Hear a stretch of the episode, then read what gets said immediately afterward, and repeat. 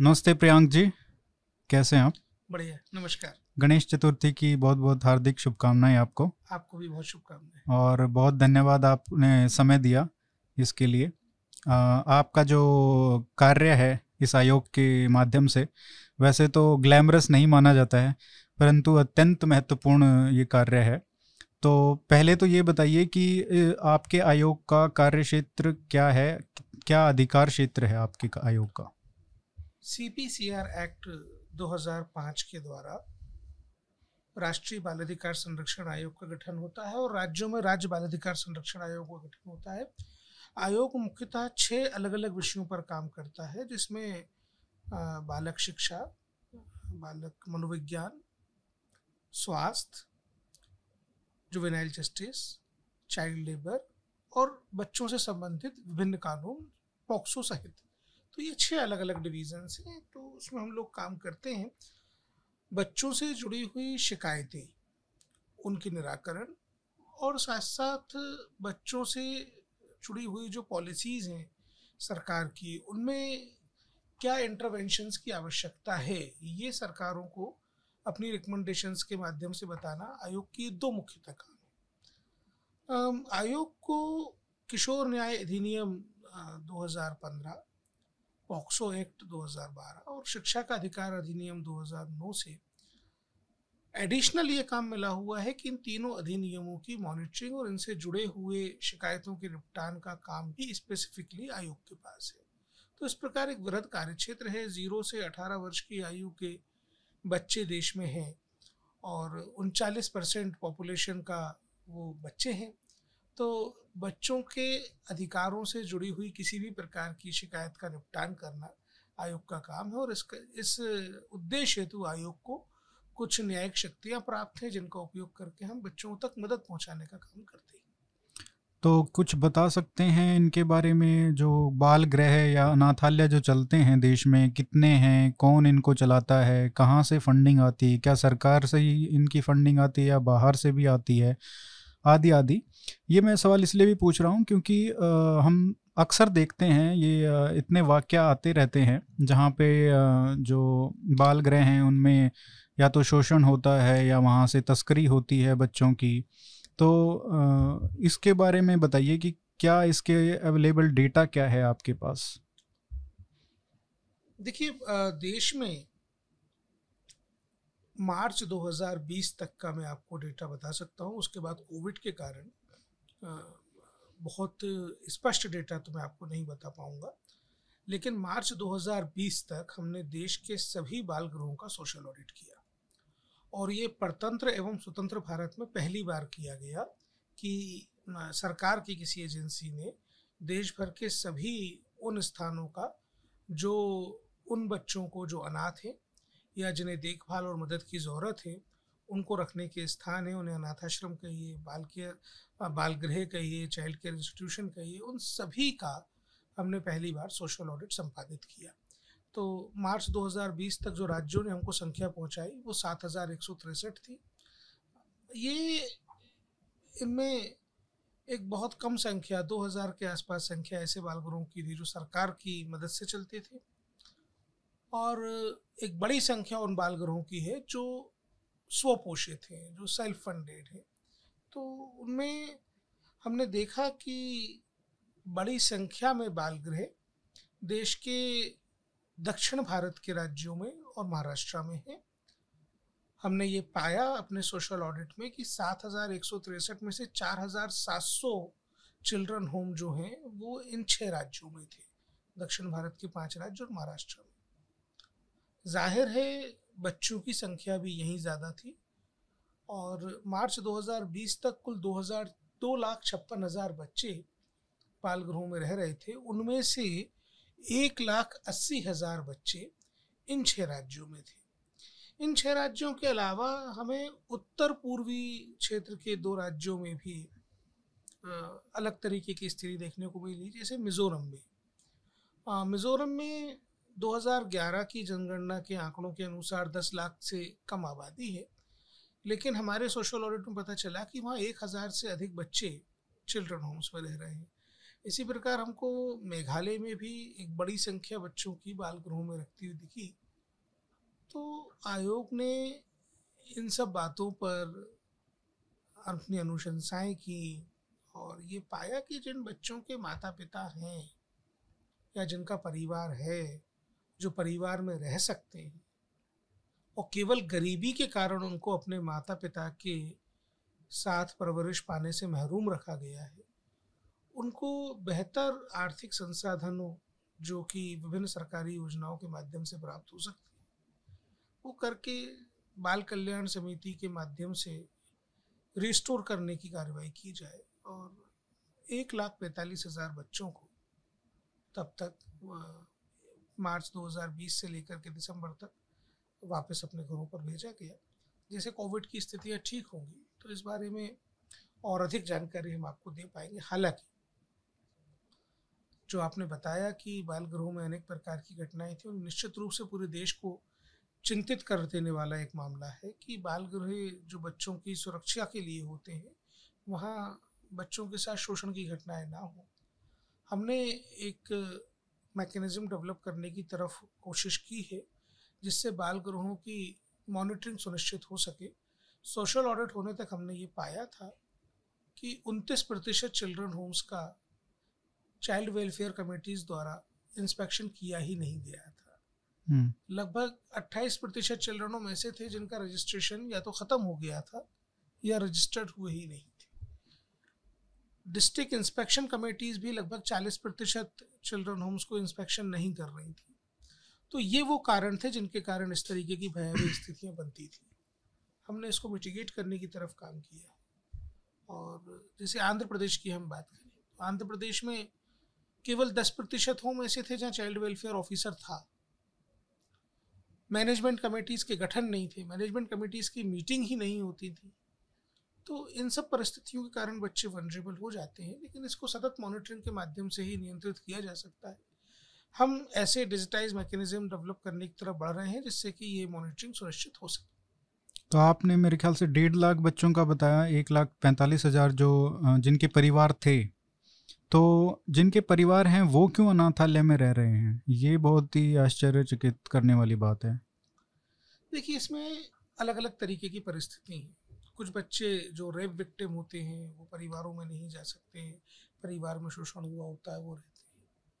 कुछ बच्चे run away होते हैं घर पे नहीं रहना चाहते हैं परिस्थितियाँ घर पे रहने लायक नहीं होती वो होती ऐसे बच्चों के बारे में ये माना जाता है कि वो रिस्टोर घर में नहीं किए जा सकते।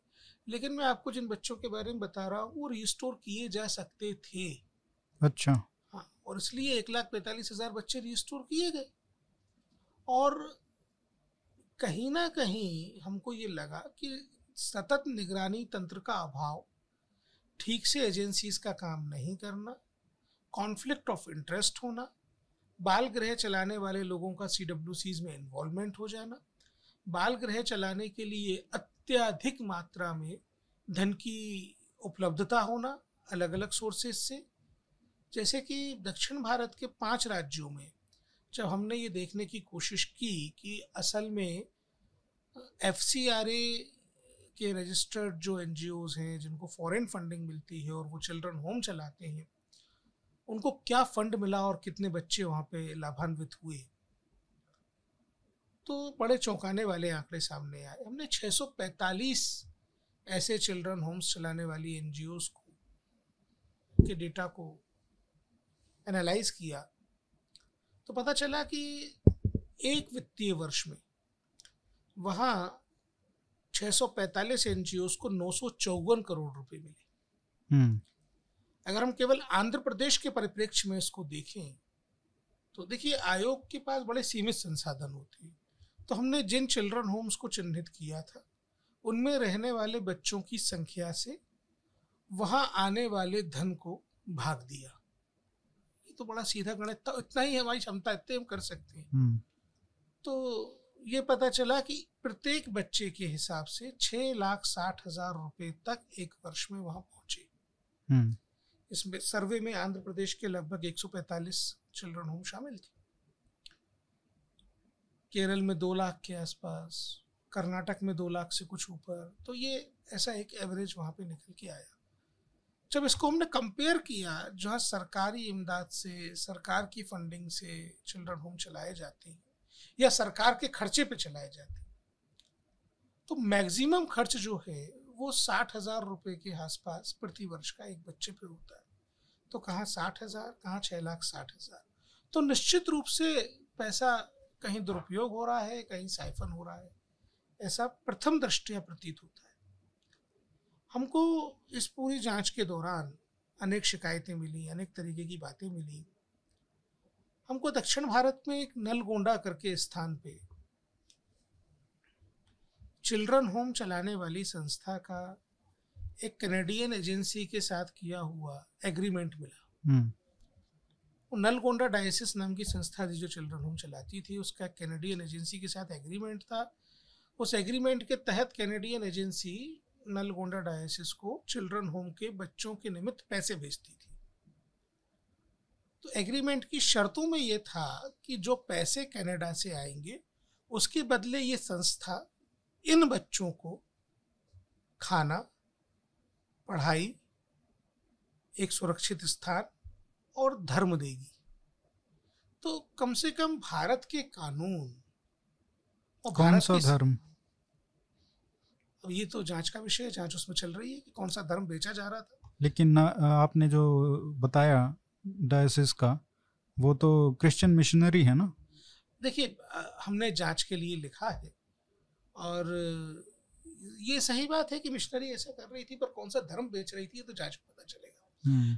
हालाँकि भारतीय संविधान भारत के कानून और भारत की सामाजिक व्यवस्थाएँ पैसे के बदले धर्म देने पर प्रतिबंध करती हैं। और बड़े स्पष्ट प्रावधान करती तो ये गलत है। तो हमने जाँच के लिए लिखा है और हमको अपेक्षा है कि उसमें सख्त कार्रवाई होगी। इस प्रकार की अन्य घटनाएँ हमको अनेक जगहों पे मिली। हमने गाजियाबाद में ये पाया कि जो महिलाएँ जेल में हैं किसी कारण से, विधि बाधित होने के कारण, और उनके बच्चे उनके साथ होते हैं तो भारत का जो जेल में महिलाओं को रखने की व्यवस्था है, उसमें ये माँ अपने बच्चे के साथ बच्चे को छः साल की आयु तक वहाँ साथ रख सकती है। उसके बाद बच्चे को बाहर आना पड़ता है। अच्छा। तो बिना किसी कानूनी प्रक्रिया का पालन किए ऐसे कई सारे बच्चे एक चिल्ड्रन होम में रख दिए गए थे। हम्म। और उन बच्चों को भी धार्मिक शिक्षा दी जा रही थी। जब उस चिल्ड्रन होम को चलाने वाले प्रीस से मैंने ये पूछा मैंने खुद जाँच की कि भाई ऐसा क्यों कर रहे क्या किस तरीके की बाइबल पढ़ा रहे थे सारे बच्चों को बच्चे हिंदू और मुस्लिम थे। अच्छा। अभी वडोदरा में मिशनरी ऑफ़ चैरिटी का एक चिल्ड्रन होम हमने विज़िट किया। हम्म। काफ़ी प्रतिष्ठित संस्थान है ये मिशनरीज ऑफ़ देखिए मैं प्रतिष्ठित इस मायने में नहीं कहूँगा कि हमको अनबाइज्ड वे में काम करना होता है। हमारा काम है मॉनिटरिंग करना। नहीं हमारी जो इमेज है। प्रतिष्ठा केवल बच्चों के अधिकारों की जो इमेज बनी है एनजीओ की अलग अलग होती है। क्योंकि मदर टेरेसा से इन्वॉल्वमेंट था शायद इसका। हाँ उन्होंने संस्थापना की थी और उन्होंने नहीं सोचा होगा कि ऐसा बाद में किया जाएगा। ऐसा मुझे प्रतीत होता है। आप देखिए रांची में इसी संस्था के एक चिल्ड्रन होम में वडोदरा का पहले बताइए क्या हुआ वडोदरा में एक ढाई साल एक, एक बच्ची साढ़े तीन साल की उम्र की हमको मिली। जब ढाई साल की तब वहाँ रखी गई। हम्म। और उसको लीगली फ्री फॉर अडॉप्शन के प्रोसेस में जाना था। उसको किसी का परिवार में जाना था। हम्म। एक साल से उसकी सुधी नहीं ली गई। वहाँ पे पटके रखा हुआ है उसे। हमको बारह ऐसे बच्चों के पास उनके नाम लिखी हुई बाइबल की किताबें मिली जिनका धर्म क्रिश्चियन नहीं था। हम्म। तो भारत में संविधान का अनुच्छेद अट्ठाईस तीन ये बड़ा स्पष्ट सुनिश्चित करता है कि धार्मिक शिक्षा उस धर्म की दी जाएगी जिस धर्म में बच्चा पैदा हुआ है या उसके माता पिता जिस धर्म की शिक्षा दिलवाना चाहते हैं। लेकिन जो बच्चे ऑर्फन्स हैं जो बच्चे need of need of care and protection हैं जिनका परिवार नहीं उनको संरक्षा देना संस्थाओं का काम है धर्म परिवर्तन करना संस्थाओं का काम नहीं। तो इस तरीके के मामले हमको रोज सामने आते हैं जहाँ दुख होता है तकलीफ़ होती है। रांची का क्या था? रांची में भी पूरे देश को शर्मसार करने वाली घटना हुई। संत के रूप में हम सम्मान जिनका करते रहे। ऐसे लोग संस्था को चला रहे थे और ये देखा हमने कि नाबालिग रेप विक्टिम जो बच्चियाँ थी और प्रेग्नेंट हो गई रेप के कारण। उनको वहाँ मिशनरी ऑफ़ चैरिटी के होम में रख के डिलीवर कराया गया और उसके बाद उनके बच्चे बेच दिए गए। ये तो बहुत गंभीर है।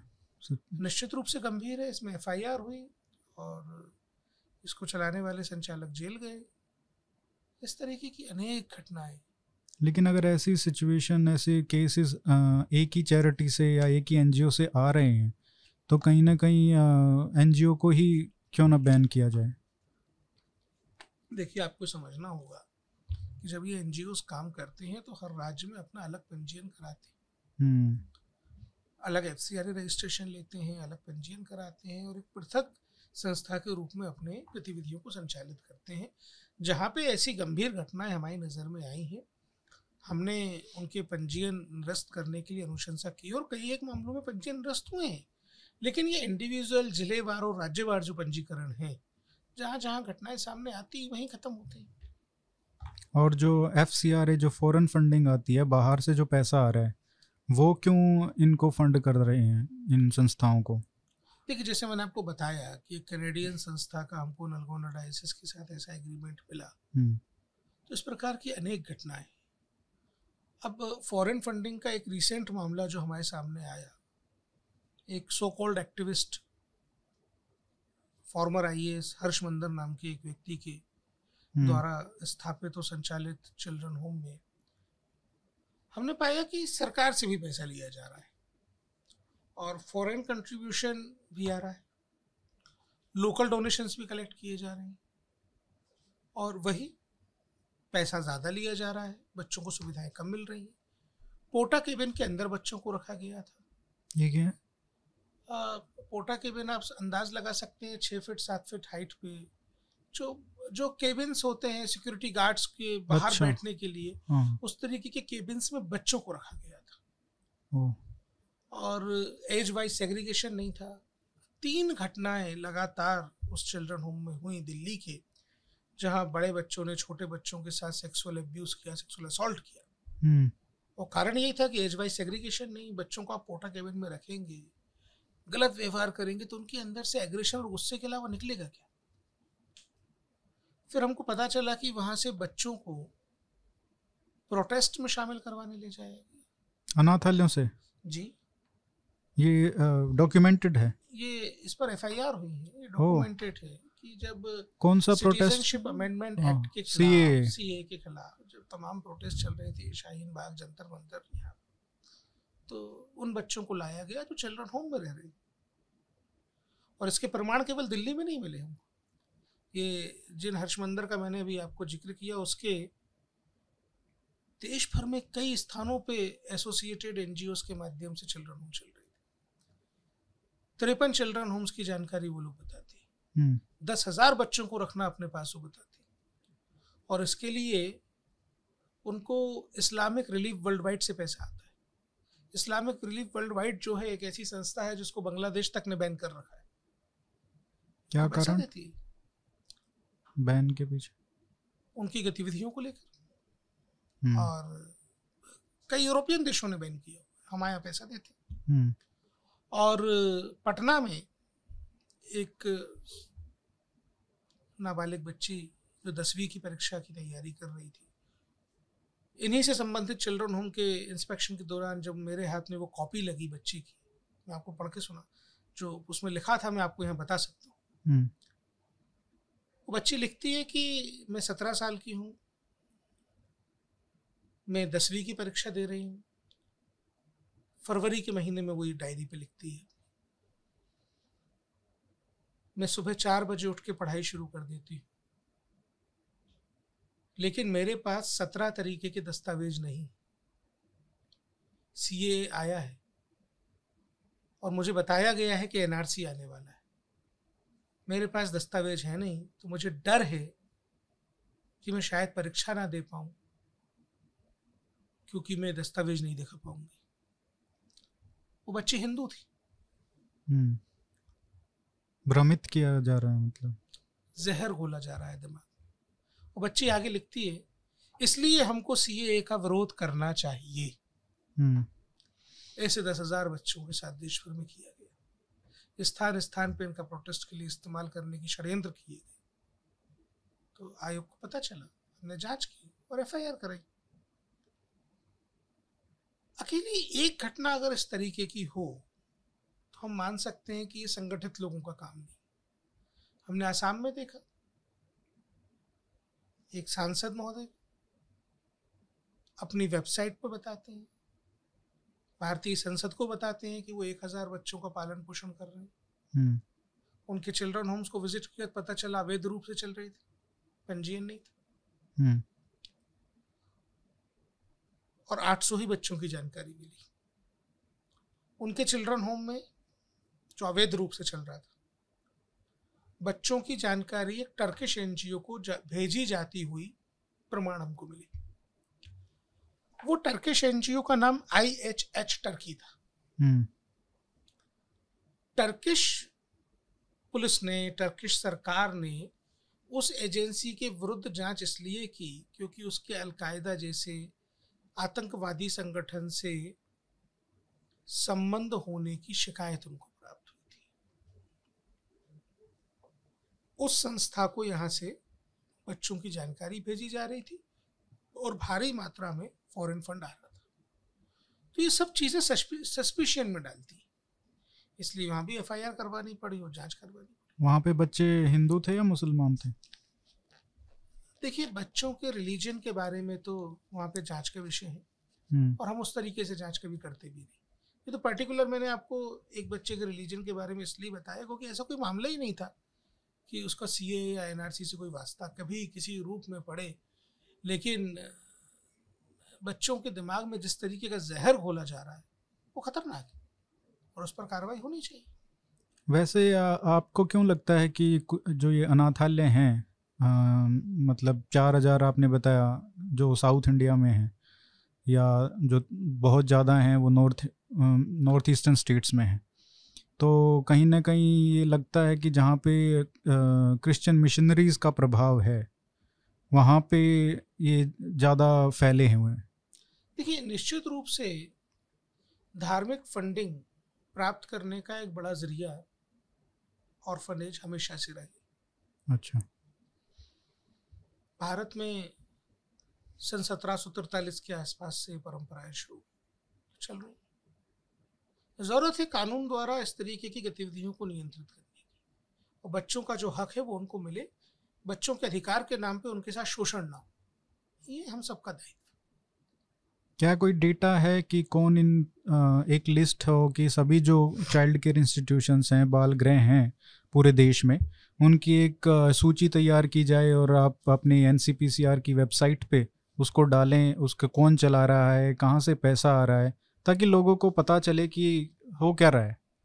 देखिए ये भारत सरकार के गृह मंत्रालय का जो एफ़ ऑनलाइन पोर्टल है, उस पर सभी एनजीओ जिनको फॉरेन फंडिंग आती है, उनकी जानकारी पहले से उपलब्ध है और जो आपका सुझाव है कि बाल गृहों की जानकारी भी एनसीपीसीआर की वेबसाइट पर होना चाहिए। तो हम इस पर ध्यान देंगे और निश्चित रूप से इसकी आपका सुझाव अच्छा है और इस पर प्रभावी काम करेंगे। क्योंकि हम देखते हैं कि विदेशों में तो ये एक तरीके से बाल ग्रह और जो अनाथालयों का कॉन्सेप्ट है, ये कहीं ना कहीं लुप्त हो रहा है। वहाँ पे क्या होता है कि सब लोगों को घर में भेजा जाता है फोस्टर होम्स जिसको बोलते हैं। तो गोद लेने की प्रक्रिया पर वहाँ पे ज़्यादा ध्यान दिया जाता है कि बच्चों को एक परिवार में रहना चाहिए, तभी उनका विकास अच्छे से होगा। तो इस तरफ़ हम क्यों ना कदम कुछ उठाएँ? आयोग ने इस तरफ़ बहुत प्रभावी कदम उठाए। अच्छा। और मार्च 2020 के बाद से हमने इस तरफ़ बहुत तेज़ी से काम किया है कि जिन बच्चों को मदद की आवश्यकता है वो अपनी इमीडिएट फैमिली के साथ अथवा फोस्टर फैमिली के साथ एक्सटेंडेड फैमिली के साथ रह सकें। और सरकारों ने भी इस तरफ़ बहुत तेज़ी से काम किया है कि वहाँ आर्थिक मदद, परिवारों को स्ट्रेंथन करना, वो काम किया जा सके। और निश्चित रूप से ये लगभग डेढ़ सौ साल से दो सौ साल के आसपास हो गए जब से ये समस्या बनी आई है। और उसको मैन स्ट्रीम करने में, बच्चों को रिहेबिलिटेट करने में और इस पूरे की पूरी कुप्रथाओं को बदलने में थोड़ा समय लगेगा। लेकिन हम उस तरफ़ एक सकारात्मक दृष्टिकोण के साथ बढ़ चुके हैं। इसमें आपने कॉन्फ्लिक्ट ऑफ़ इंटरेस्ट की भी बात की कि अगर आप इन जो बाल गृह चल रहे हैं अनाथालय चल रहे हैं उनमें अगर आप कहें कि आप अपने बच्चों को गोद देने की प्रक्रिया में उन, उनको डालिए तो कहीं ना कहीं ये भी एक उनको खतरा लगता होगा कि अगर इन ये बच्चे चले गए हमारे इधर से तो हमारे पास पैसा कौन देगा हमको? निश्चित रूप से ये कॉन्फ्लिक्ट है। और इसके लिए भारत सरकार ने जो जे जे एक्ट के नए अमेंडमेंट प्रस्तुत किए और भारतीय संसद ने जो नया जे जे एक्ट पारित किया है अमेंडमेंट्स के साथ वो प्रतिबंधित करता है किसी भी बाल गृह में का के बाल गृह चलाने वाले एनजीओ के किसी भी सदस्य को चाइल्ड वेलफेयर कमेटी का मेंबर बनने से हम्म। तो निश्चित रूप से ये एक बात ब्रेकिंग कदम है सरकार की तरफ़ से भारत की संसद की तरफ़ से जिसके सुखद परिणाम आने वाले समय में मिलने वाले ये उसी को ध्यान में रख के बनाया गया निश्चित रूप से। एन आर जो आपका आयोग है वो स्टेट के जो आयोग हैं जो राज्यों के आयोग हैं इसी पे काम करते हैं जो बच्चों के अधिकारों पे। उनके कार्यशैली से उनके प्रणाली से कितना आप सेटिस्फाइड हैं? देखिए राज्यों के आयोग स्वतंत्र आयोग हैं अपने आप में एक निकाय है और उनको अपनी ऑटोनॉमी है काम करने की, हम लोगों के बीच में जो रिश्ता है, वो परस्पर सामंजस्य का रिश्ता है। और राष्ट्रीय बाल आयोग के साथ सभी आयोगों का बड़ा ही अच्छा रिश्ता और सब साथ मिलकर काम करते हैं। एक, जो विषय बहुत आता है और वो ये है कि जो माइनर गर्ल्स हैं, जो नाबालिग लड़कियाँ हैं, उनका धर्मांतरण होता है। उसमें प्रोसेस ये है कि क्योंकि शरिया में कोई 18 साल से कम है तो लड़की का विवाह हो सकता है। जबकि अगर हम और देश के सेकुलर लॉ की बात करें या हिंदू लॉ की बात करें तो उसमें वो अलाउड नहीं है। अठारह से ऊपर ही आप के जो विवाह है वो मान्य माना जाएगा। तो इसमें, इसकी वजह से क्या होता है कि जो पंद्रह से अठारह साल की बच्चियाँ हैं, उनका भी काफ़ी धर्मांतरण या एबडक्शन उनका होता रहता है। तो इसके ऊपर कुछ प्रकाश डालिए क्योंकि ये बहुत बड़ा मुद्दा है जो आप, आपको रेगुलरली आपके सामने आता होगा ये। देखिए, बच्चे भारत के कानून के अनुसार सभी समान किसी भी धर्म, जाति, वर्ग के। और मैं स्वराज्य का खास तौर पे बहुत आभार व्यक्त करना चाहूँगा, धन्यवाद करना चाहूँगा। कि स्वराज्य ने समय समय पर ऐसे अनेक मामले आयोग के संज्ञान में लाए और हम अनेकों बच्चियों का जीवन बचाने में सफल हो पाए। और मैं अपेक्षा भी करूँगा कि स्वराज की तरह की ये एक्टिविज्म वाली पत्रकारिता का प्रसार अगर सभी तरफ़ होगा समाज में तो हम जैसे आयोगों को काम करने में एक आसानी होती है, एक रास्ता खुलता बच्चे 18 साल की आयु तक, बच्चे ये संविधान द्वारा प्रदत्त अधिकार जो बच्चों के हैं, उसके अंतर्गत जो बनाए गए कानून हैं, वो सुनिश्चित करते हैं। तो 18 के पहले शादी वादी करना, उनके साथ शारीरिक संबंध बनाना रेप है। और जहाँ जहाँ हमको ऐसी शिकायतें मिली, हमने पॉक्सो अधिनियम के तहत उनमें कार्रवाई करवाई। लेकिन लॉ भी कॉन्फ्लिक्ट में है। कोई कॉन्फ्लिक्ट नहीं है इस लॉ क्योंकि मुस्लिम पर्सनल लॉ बोर्ड के तहत हमने तो कहा पढ़वाने वाले मौलाना को जेल भिजवाए। अच्छा। हाँ। ये कहा स्वराज की शिकायत भिजवाए गाजियाबाद में भिजवाए। हम्म। तो ये तो आ, कोई कारण ही नहीं है। तो लॉ कहीं कॉन्फ्लिक्ट में नहीं है। जो 18 साल से कम उम्र है वो नाबालिग है। उनका धर्म परिवर्तन करके या धर्म परिवर्तन किए बिना किसी भी सूरत में विवाह हो ही नहीं सकता। हम्म। वो कोई करता है तो वो मौलवी वो पंडित शादी कराने वाला प्रीस्ट जो भी होगा उसको जेल जाना होगा कानून बड़ा स्पष्ट चाहे वो मुस्लिम लड़की हो। बिल्कुल। बच्चे कानून की नज़र में बच्चे हैं और धर्म का उस पर कोई प्रभाव नहीं है मैं स्पष्ट कर देना चाहता हूँ पुनः स्पष्ट करना चाहता हूँ। जी। हाल ही में कावड़ यात्रा को लेके माननीय सर्वोच्च न्यायालय का एक फैसला आया। उसमें सर्वोच्च न्यायालय ने व्याख्या की बड़ी स्पष्ट व्याख्या है। कि धार्मिक स्वतंत्रता का अधिकार या लोगों के धर्म मानने का अधिकार लोगों के जीवन के अधिकार के ऊपर नहीं हो सकता। तो बच्चे 18 साल की उम्र तक अगर किसी शारीरिक संबंध कोई बनाता है, उनके साथ जबरन शादी करता है, उनके साथ शादी करता है, वो सब जबरन ही माना जाएगा। और ये बच्चों के जीवन के अधिकार का हनन तो अभी तो ऑनरेबल सुप्रीम कोर्ट ने ये कहा ना कि धर्म का अधिकार लोगों के जीवन के अधिकार के अधीन होगा। तो जब धर्म का अधिकार लोगों के जीवन के अधिकार के अधीन है तो जीवन का अधिकार सर्वोच्च है और बच्चों के जीवन का अधिकार उनके पल्लवित होने में पुष्पित होने में उनके बड़े होने तक उनके विकास को किसी प्रकार अवरुद्ध ना किया जाए इसी में। तो अभी कानून बड़ा स्पष्ट है। अभी तो जैसे केस फ़ाइल हुए हैं कोई कन्विक्शन भी हुआ है ऐसे केसेस में? देखिए कन्विक्शन का बहुत डेटा कमीशन नहीं रख पाता है हमारे पास जिस तरीके की काम होते हैं कि हम पुलिस तक पहुँचाए पुलिस ने एफ़ आई आर लॉन्च की चार्जशीट फ़ाइल की उसके बाद वो न्यायिक प्रक्रिया के अधीन हो जाता है तो हम उसमें इंटरव्यू नहीं कर सकते तो हम रिकॉर्ड नहीं रखते लेकिन जो कन्विक्शंस होते हैं देश भर में वो रिकॉर्ड हमारे पास डेटा के रूप में आता है केस टू केस बेसिस पे हम नहीं बता सकते। हाँ अगर डेटा मिल सके ऐसा कुछ आप पब्लिश कर सकें। एनसीआरबी के डेटा पे बिलीव करते हैं उसमें। कैटेगरी है ऐसे क्राइम्स की? हाँ उसमें इस तरीके के जो पॉक्सो के अलग अलग सेक्शंस हैं कैटेगरी वाइज उसमें मिल जाती है। अच्छा। चलिए इसमें एक जो बहुत आ, अभी जो महत्वपूर्ण जो विषय चल रहा है वो है कि जो कोरोना काल में जो बच्चे जिन औरफन हुए हैं आ, जिनके माँ बाप चले गए कोरोना काल में तो उनके लिए कोई आयोग ने पहल की है? उनको किस तरीके से कहाँ उनको रखा जाए क्या उनके पढ़ाई के लिए क्या व्यवस्था की जाए? देखिए आयोग ने इस काल में जो परेशानी में बच्चे आए हैं उनके लिए सरकार ने माननीय प्रधानमंत्री जी ने माननीय सर्वोच्च न्यायालय ने जो कुछ किया वो सब ज़मीन पे बच्चों तक पहुँचे। हम्म। ये सुनिश्चित करने की तरफ़ काम किया। आयोग ने एक पोर्टल तैयार किया, उसका नाम बाल स्वराज। उस पोर्टल पे कोविड केयर लिंक हम लोगों ने दी। देश भर के सभी जिलों के जो बाल संरक्षण अधिकारी हैं, वो उस पर उन सभी बच्चों की जानकारी देते हैं, जिन्होंने अप्रैल 2020 से के बाद से अभी तक भी कोविड अथवा किसी भी अन्य कारण से अपने माता पिता को या माता पिता में से एक ऐसे सदस्य को जो अर्निंग मेंबर है, जिसके खोने के कारण बच्चे देखभाल और आवश्यक देखभाल एवं मदद की आवश्यकता वाले बच्चों की श्रेणी में आ गए। उन सभी का पूरी जानकारी हमारे पास आती है। हम माननीय न्यायालय को अवगत कराते हैं, सरकारों को बताते हैं और वो जानकारी हमारे पास छः अलग अलग चरणों में आती है।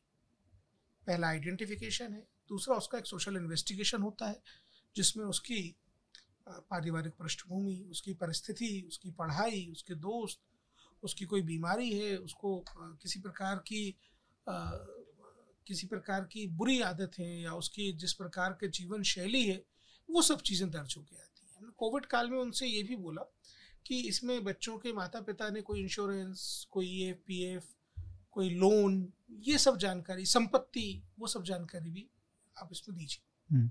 तीसरे चरण में इसका इंडिविजुअल केयर प्लान जो सी डब्ल्यू सी बाल कल्याण समिति होती है, उसके आदेश पर बनाया जाता है, जिसमें अलग अलग प्रकार की जो उसकी समस्याएँ हैं, उनको निराकृत करते हुए, जैसे कि उसकी स्कूल चेंज ना हो फ़ीस ना भर पाने के कारण वो स्कूल ना छोड़े, ऐसा सर्वोच्च न्यायालय का आदेश भी है, सरकार का भी निर्देश है, और उसके परिपालन में आयोग निगरानी कर रहा है कि किसी बच्चे को स्कूल ना छोड़ना पड़े तो आईसीपी में दर्ज होती है वो जानकारी।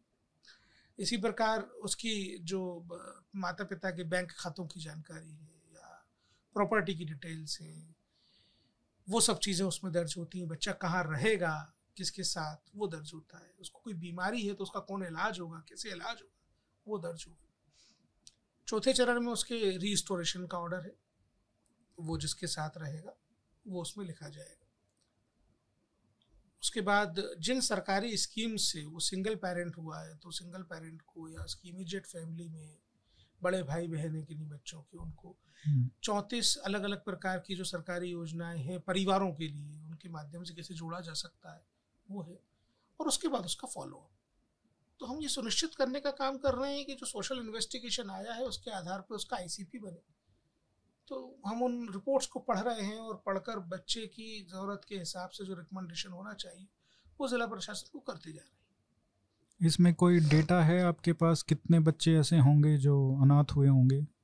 देखिए एक अप्रैल 2020 के बाद से अभी तक कोविड के अलावा भी किसी अन्य कारण से भी कुल मिलाकर जो बच्चे जिन्होंने अपने माता पिता को खो दिया है ऐसे बच्चों की संख्या आठ हज़ार है। जो नाबालिग हैं। जो नाबालिग। बच्चे मतलब नाबालिग। हम्म, हम्म। तो वो सब बाल स्वराज पोर्टल पे जिनकी जानकारी आ रही है उनके लिए काम कर आठ हज़ार है। आ, एक और जो बड़ा विषय है शिक्षा के क्षेत्र में वो है कि जो अंतर आया है एक अल्पसंख्यक स्कूलों का और जो अल्पसंख्यक स्कूल नहीं है उनके विषय में। तो एक पूरे देश में एक 2004-5 के बाद एक पूरा कह सकते हैं कि सुनामी वेव चली थी, जहाँ पे माइनॉरिटी सर्टिफिकेट्स का बहुत स्कूलों को प्राप्त हुए। और माइनॉरिटी की डेफिनेशन ही ये है कि छः जो माइनॉरिटीज़ हैं, रिलीजियस माइनॉरिटीज़, उनको वो सर्टिफिकेट्स दे, दिए जाते हैं जो उनको चला रहे हैं। तो इस पे भी अभी आयोग ने एक रिपोर्ट पब्लिश की है। जिसका मैं डेटा चार पॉइंट्स जो मुझे बहुत महत्वपूर्ण लगे। पिचासी परसेंट जो सर्टिफिकेट हैं पूरे देश में टोटल माइनॉरिटी स्कूल्स के वो 2004 के बाद दिए गए हैं जब यूपीए की सरकार आई थी। 2004 के बाद ना बोली उसको 2004 और 14 के बीच में बोली। हाँ नहीं वो मैं 85 परसेंट उसके बाद वाले भी काउंट कर रहा हूँ। बहत्तर परसेंट इसमें से जो माइनॉरिटी स्कूल्स हैं वो क्रिश्चियन माइनॉरिटी स्कूल्स हैं। तो उनके जो ऑनर्स हैं एडमिनिस्ट्रेटर्स हैं, वो क्रिश्चियंस हैं, जबकि माइनॉरिटी पॉपुलेशन का सिर्फ़ 11 परसेंट हिस्सा क्रिश्चियंस हैं। बासठ परसेंट जो इसमें बच्चे पढ़ते हैं, वो नॉन माइनॉरिटीज़ हैं टोटल में। अगर क्रिश्चियन माइनॉरिटीज़ की बात करें तो वो आंकड़ा चौहत्तर परसेंट तक जाता है। तो मतलब जो क्रिश्चियन माइनॉरिटी स्कूल है, उसमें चौहत्तर परसेंट बच्चे नॉन माइनॉरिटीज़ हैं। चौथा आठ परसेंट सिर्फ़ आठ परसेंट इन माइनॉरिटी स्कूल्स में जो बच्चे हैं वो डिसएडवांटेज या पुअर बैकग्राउंड से आते हैं। और जब क्रिश्चियन माइनॉरिटी स्कूल्स की बात करें तो वो सिर्फ़ आंकड़ा चार परसेंट पे आ जाता है। तो ये आंकड़े बहुत चौंकाने वाले हैं। आ, हम जैसे लोगों को तो खैर ये हम जो इस इसको पढ़ते हैं इसको देख रहे हैं जो ट्रेंड को फॉलो कर रहे हैं उनको तो पता था। लेकिन इन आंकड़ों से हम भी चकित हैं क्योंकि जो माइनॉरिटी स्कूल्स हैं ना तो वो अपने ही सेक्शन के लोगों से ना तो माइनॉरिटीज़ को सर्व कर रहे हैं वो। उनके mostly majority of students non minorities हैं। ना वो गरीब लोगों को सर्व कर रहे हैं। ना वो इसीलिए हैं क्योंकि वो सिर्फ़ क्रिश्चियन या अपने इस्लाम में जो पढ़ाते हैं सिर्फ़ उन्हीं धर्म के लिए बने हों। तो इसको क्योंकि बेनिफिट्स हैं हम्म। कहीं ना कहीं ऐसा लगता है। जब आप माइनॉरिटी का सर्टिफिकेट आपके पास आता है तो आपको रूल्स कई फॉलो नहीं करने पड़ते। राइट टू एजुकेशन एक्ट आपको फॉलो नहीं करना पड़ता जो कि बहुत स्ट्रिक्ट लॉ है। तो इसको कैसे इसको सोल्व किया जाए? इसको आगे कैसे लेके जाए? देखिए जो आपने आंकड़ों की बात की उसमें एक चीज़ सुधार करना चाहूँगा। जब आप ये देखेंगे कि माइनॉरिटी की पॉपुलेशन जिन राज्यों में ज़्यादा है उनको हटा के एक बार देखिए। नागालैंड को मेघालय को मिजोरम को। हम्म। केरला। तो आपको पता चलेगा कि ऐसे स्कूल भी हैं नब्बे प्रतिशत बच्चे नॉन माइनॉरिटी के पढ़ रहे हैं। बिल्कुल। तो खैर ये तो एक बात हुई। हमारा उद्देश्य इस रिपोर्ट को बनाने का यही था कि शिक्षा का अधिकार आर्टिकल 21 ए 2002 में भारतीय संविधान में अंगीकार किया गया। उसके बाद 2006 में जो एक अमेंडमेंट आया नाइन्टी थर्ड अमेंडमेंट जो ये कहता है कि प्राइवेट एजुकेशनल इंस्टीट्यूट में सरकार रिजर्वेशन इम्पोज कर सकती है लेकिन अनुच्छेद उनतीस और तीस के अधीन जो माइनॉरिटी एजुकेशन इंस्टीट्यूट होंगे उन पर ये रिजर्वेशन इम्पोज नहीं, नहीं। किया जा सकता। एग्जामेशन मिला। तो ये रिपोर्ट इस एग्जामेशन के आधार पे 2009 में जो आरटी एक्ट बनने के बाद 2012 का पहला संशोधन जो इस एग्जामेशन के आधार पे हुआ, जिसमें प्राइमरीली रिलीजियस एजुकेशन इम्पार्ट करने वाले संस्थानों को बाहर किया गया और फिर माननीय सर्वोच्च न्यायालय का 2014 का जजमेंट जिसमें सभी माइनॉरिटी एजुकेशन इंस्टीट्यूट्स को इसके दायरे के बाहर कर दिया गया।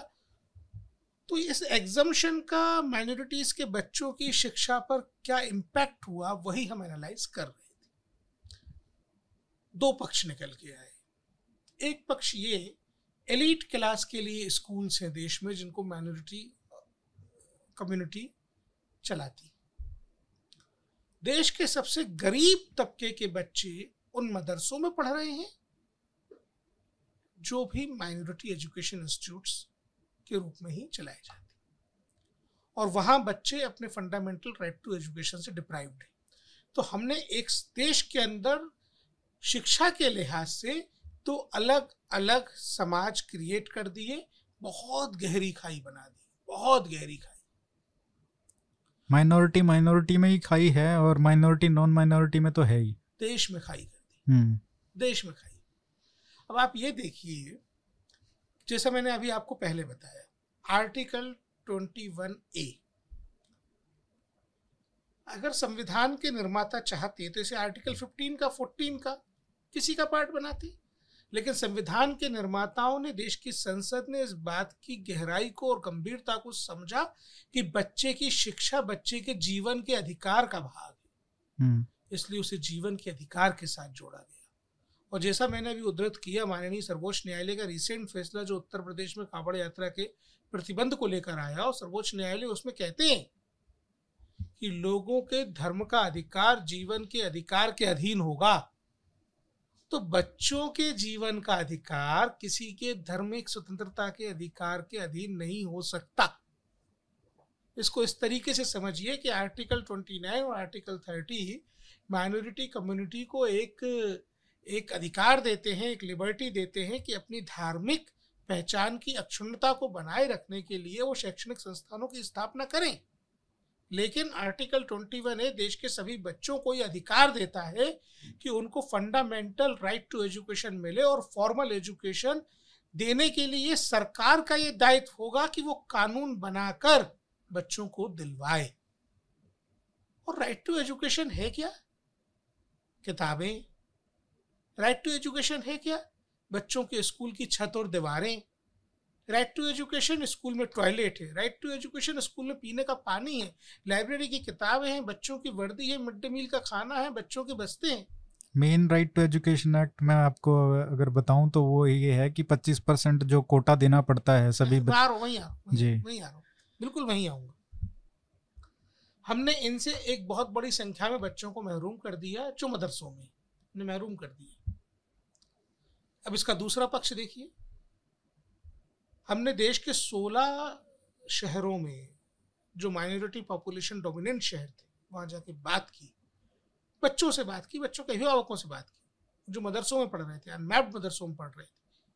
उन्होंने राइट टू एजुकेशन एक्ट नहीं पढ़ा। उन्होंने कभी इससे एग्जामेशन नहीं मांगा। ये राइट टू एजुकेशन एक्ट किसी को धार्मिक शिक्षा देने के लिए कभी मना ही नहीं करता। फिर एग्जामेशन किसने मांगा? उन संस्थानों ने एग्जामेशन मांगा जो इलीट क्लास को सर्व करना चाहते हैं और देश के सबसे गरीब बच्चों के लिए अपने दरवाजे इसलिए बंद कर लेना चाहते हैं कि पाँच हज़ार करोड़ रुपए साल भर में इकट्ठे कर सके अन्य उद्देश्यों की पूर्ति के लिए पाँच हज़ार करोड़ रुपए ऐसे कि जो पच्चीस प्रतिशत सीटें प्राइवेट स्कूल्स में गरीब बच्चों के लिए आरक्षित रखनी है उससे बचना चाहते हैं हम्म। आप बताइए भगवान के नाम पर? हमने एक संस्था खोली। भगवान के नाम पर हम बच्चों को पढ़ा रहे हैं। क्या भगवान खुश होंगे? ये जानकर कि सबसे गरीब बच्चों के लिए, जिनके लिए वो सूली पर चढ़ गए, हमने अपने दरवाजे बंद कर दिए, स्कूलों के, कि उनको तालीम ना मिल सके। तो मुझे तो यकीन है कि जजमेंट डे के दिन इनका फैसला ज़रूर होगा। जिन्होंने उन बच्चों के लिए दरवाजे बंद किए जिनको शिक्षा की सबसे ज़्यादा ज़रूरत है। लेकिन फैसला तो हो गया। 2014 में इसी मुद्दे पर सुप्रीम कोर्ट की बेंच बैठी थी और उसने ये फैसला लिया कि जो एग्जेम्पन मिला है माइनॉरिटी स्कूल्स को वो जायज़ है क्योंकि उनको एक अधिकार मिला है आर्टिकल तीस के तहत। उसका बैकग्राउंड बताया। बिल्कुल बताया लेकिन वो जानते हुए भी। It was due to no मैंने आपको बैकग्राउंड बताया। It was due to 93rd amendment act hmm. to maintain the minority character of that particular educational institute इसलिए तो हमें इम्पैक्ट असेसमेंट की ज़रूरत पड़ी। हमने इम्पैक्ट असेसमेंट किया देश के सामने रखा तो देश चर्चा कर रहा है उस पर। और निश्चित रूप से चर्चा के माध्यम से सकारात्मक हल निकलेंगे।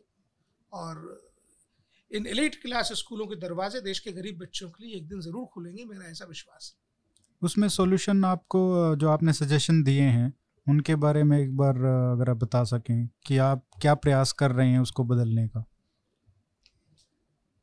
मैं जो आपसे बात कर रहा हूँ इस बारे में या आप मुझसे आज इस बारे में बात कर रहे हैं ये प्रयासों को सफलता की तरफ़ ले जा रहा है। इसमें देश में चर्चा हो और सबसे गरीब बच्चों के अधिकारों की चर्चा जैसे आज आप कर रहे देश में अधिसंख्य लोग जब ये चर्चा करने लगेंगे बच्चों को उनका हक मिल जाएगा। उसमें एक जो सबसे बेहतरीन मेरे को जो सजेशन लगा था आपका आ, वो ये था कि जो अधिकार दिया है आर्टिकल तीस में वो तो सिर्फ़ रिलीजियस माइनॉरिटीज़ को तो नहीं दिया है वो लिंग्विस्टिक माइनॉरिटीज़ को भी दिया है। तो जो लिंग्विस्टिक माइनॉरिटीज़ हैं मान लीजिए कोई हरियाणा में कोई तमिलनाडु का है व्यक्ति है कोई यहाँ पे संस्कृत पढ़ाना चाहता है उसके लिए स्कूल खोलना चाहता है तो उनको भी वही अधिकार क्यों ना मिले? जो आयोग है नेशनल कमीशन ऑफ़ माइनॉरिटीज़ है या माइनॉरिटी एजुकेशन इंस्टीट्यूशन का जो आयोग है, वहाँ पे भी क्यों ना जो नेश लिंग्विस्टिक माइनॉरिटीज़ हैं, उनका भी अधिकार हो, उनकी भी रिप्रेजेंटेशन हो। देखिए, निश्चित रूप से जो केंद्र सरकार की गाइडलाइन थी, जो 2005 में बनाई गई थी ये कहते हुए बनाई गई थी कि भाई जो national commission for minority education institute है वो ये निर्धारित करेगा राज्यों में कि माइनॉरिटी के कितने बच्चे मिनिमम पढ़ना चाहिए स्कूल में। तो इस प्रकार के बहुत सारी चीज़ें हैं जो बंधनकारी होना चाहिए जिससे बच्चों को उनका अधिकार मिल सके। तो जैसे जैसे इस पर चर्चा होगी डिस्कोर्स क्रिएट होगा तो आगे बात बनेगी क्योंकि ये तरीका ऐसा लगता है कि बहुत आसान तरीका है जहाँ पे आप नेशनल कमीशन ऑफ़ माइनॉरिटी मतलब कॉन्स्टिट्यूशन आप बदलना नहीं है। मैं किसी और कमीशन की कार्य प्रणाली के बारे में तो टिप्पणी नहीं कर सकता। लेकिन मुझे लगता है कि देश के बच्चों के अधिकार की लड़ाई जब चर्चा के माध्यम से ज़्यादा से ज़्यादा लोगों तक पहुँचेगी तब निश्चित रूप से इस स्थिति में परिवर्तन आएगा।